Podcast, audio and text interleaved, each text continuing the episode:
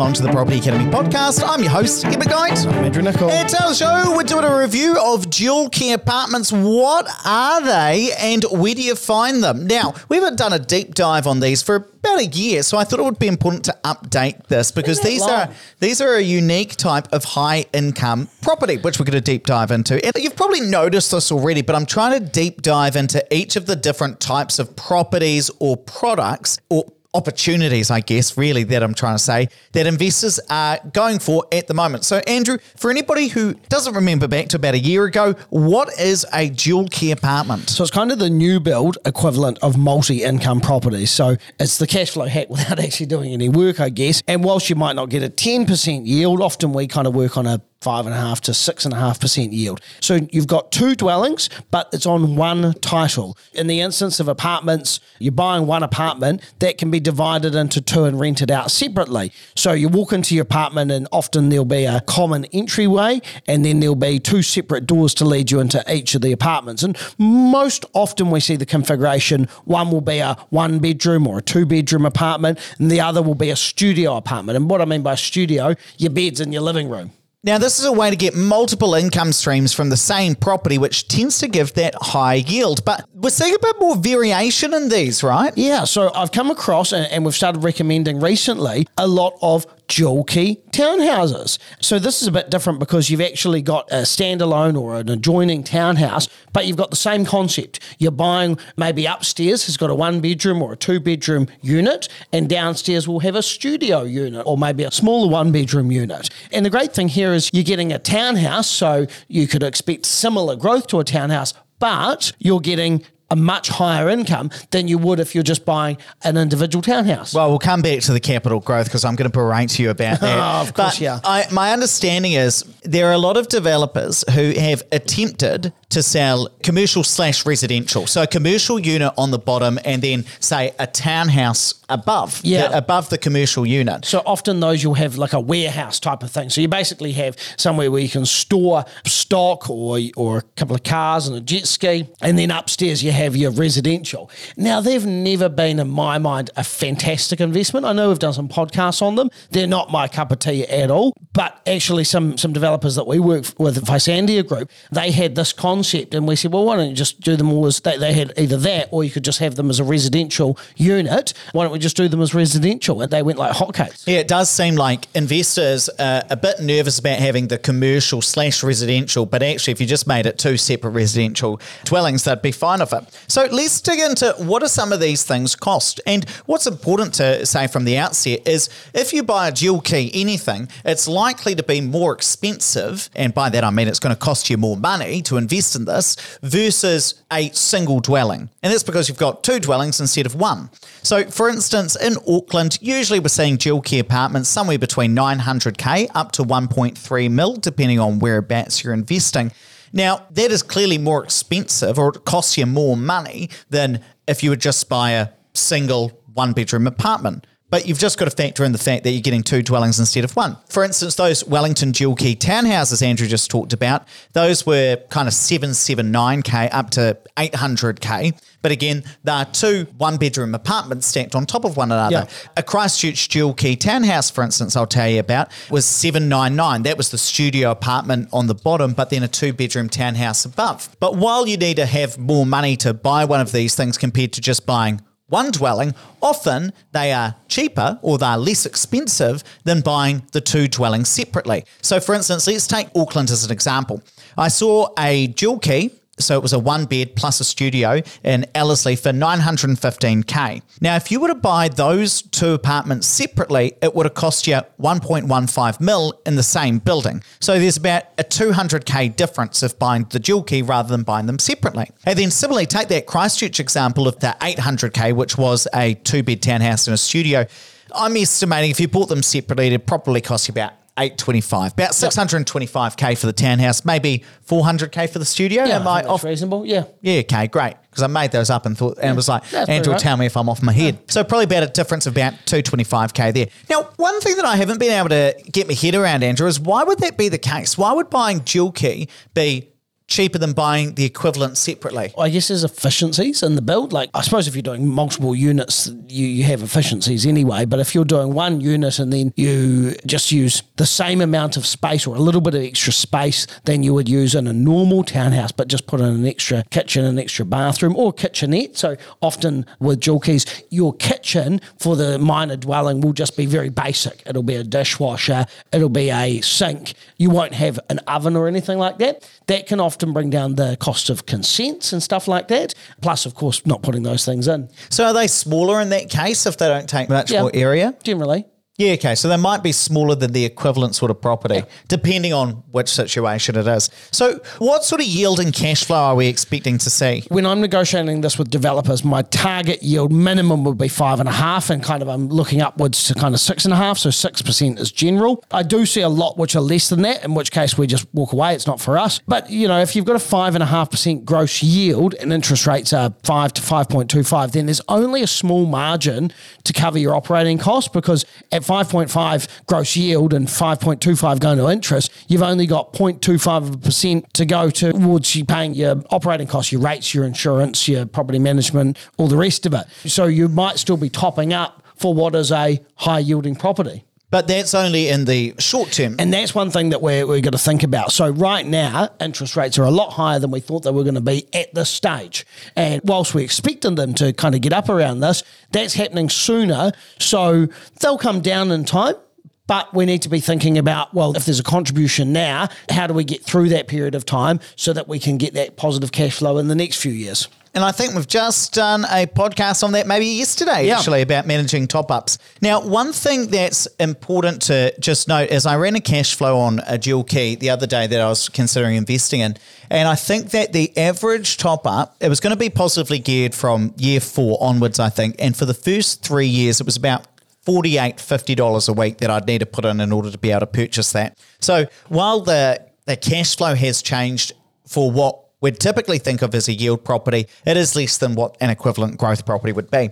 Hey, I want to talk about the resale market because obviously dual keys are a very specific type of property, right? You're buying two dwellings in one. And while some people like to buy home and incomes, they like to buy a property that they can live in and then it's got a rental income as well so they can pay down the mortgage. It is a bit more of a limited resale market compared to if you were to buy a three bedroom standalone property, which anybody would go and live in with their family, or a three bedroom townhouse, for instance, that more or less anybody could move into.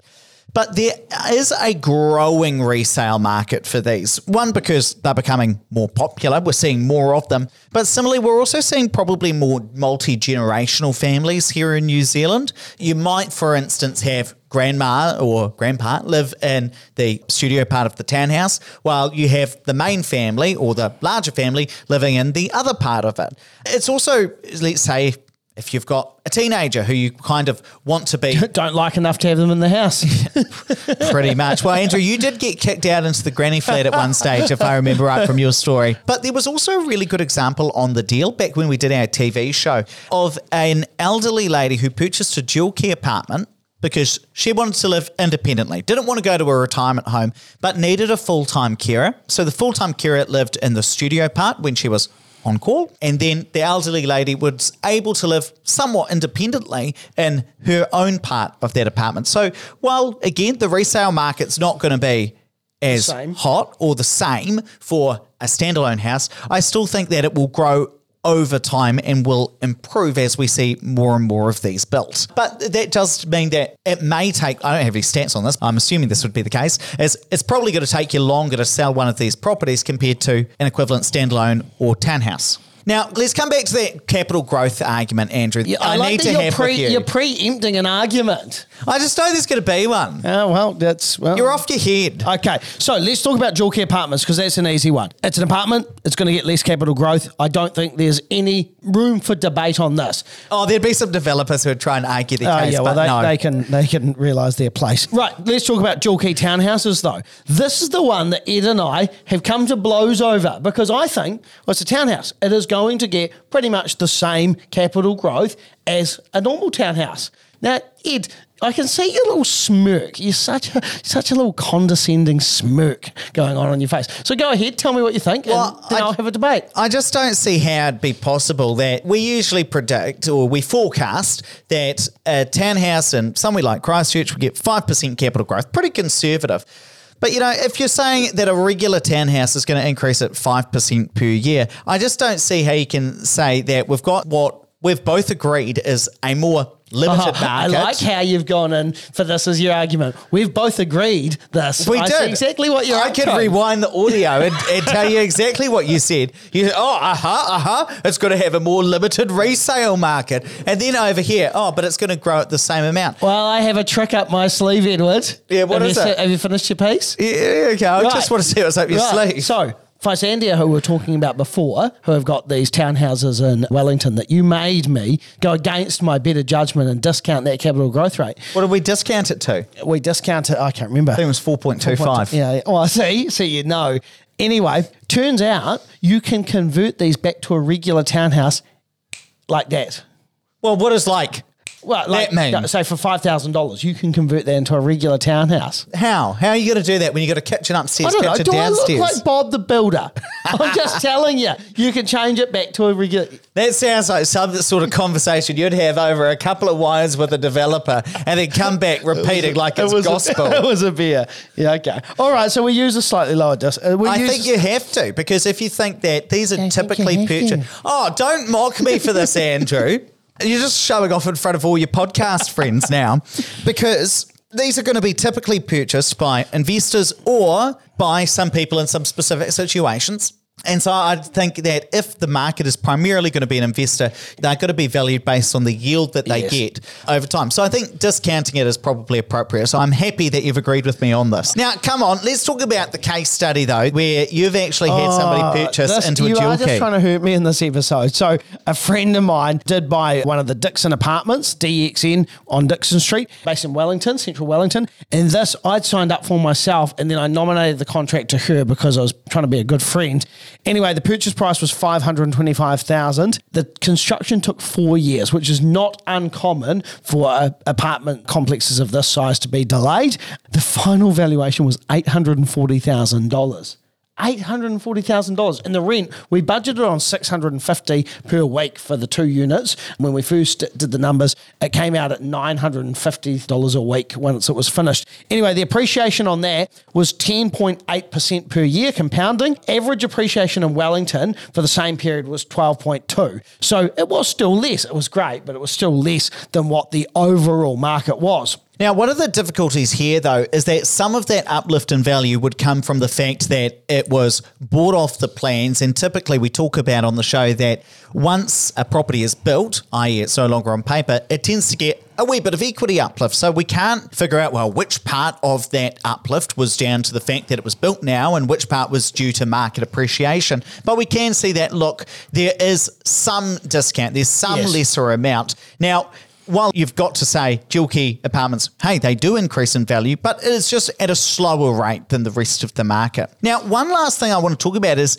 how do the banks treat these sorts of properties? Now, because they are a unique product where there might be a more limited market for the resale, some banks require you to have more usable equity or cash deposit when you're purchasing these. The reason a bank asks for a 20% deposit or a 10% deposit if you're first home buyers, because if they have to sell you up because you've stopped paying your mortgage, they want to know that they're going to get their money back. And there's some fat in there. With a unique product, uh, an as is property, a dual key apartment, sometimes properties of major values, something that's unique often requires a higher deposit. And some banks for dual keys require a 50% deposit or usable equity so that they've got that added level of protection.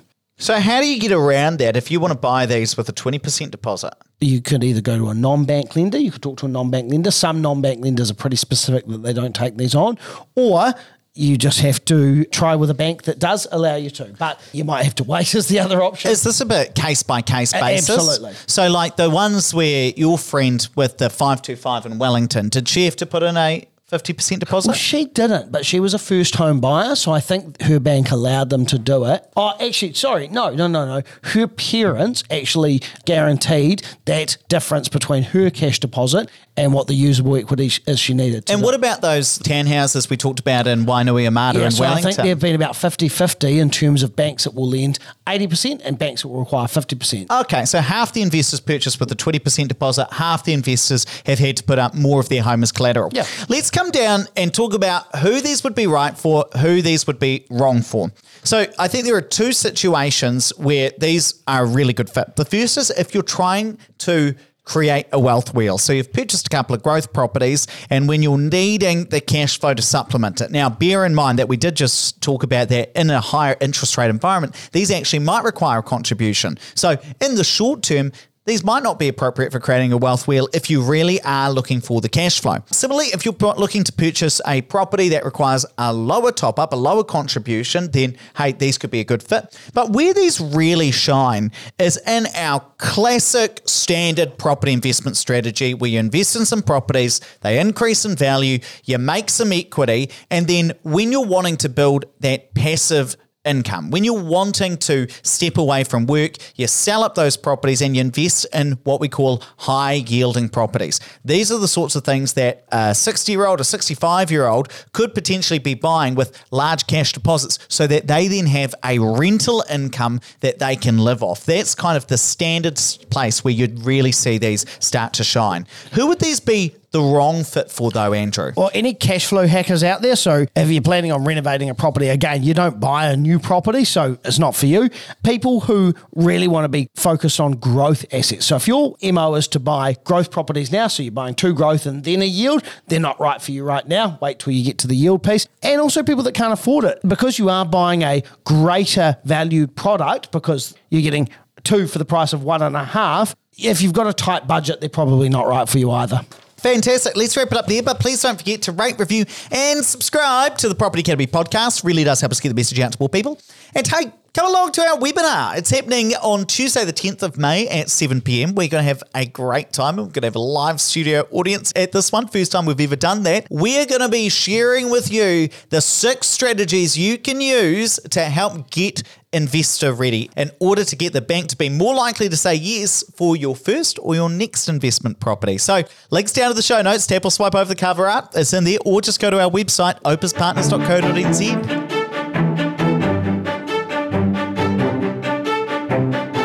Thanks for listening to the Property Academy podcast. I'm your host, Ed McKnight. I'm Andrew Nicol. And we're going to be back again tomorrow with even more daily strategies, tactics, and insights to help you get the most out of the New Zealand property market. Until next time.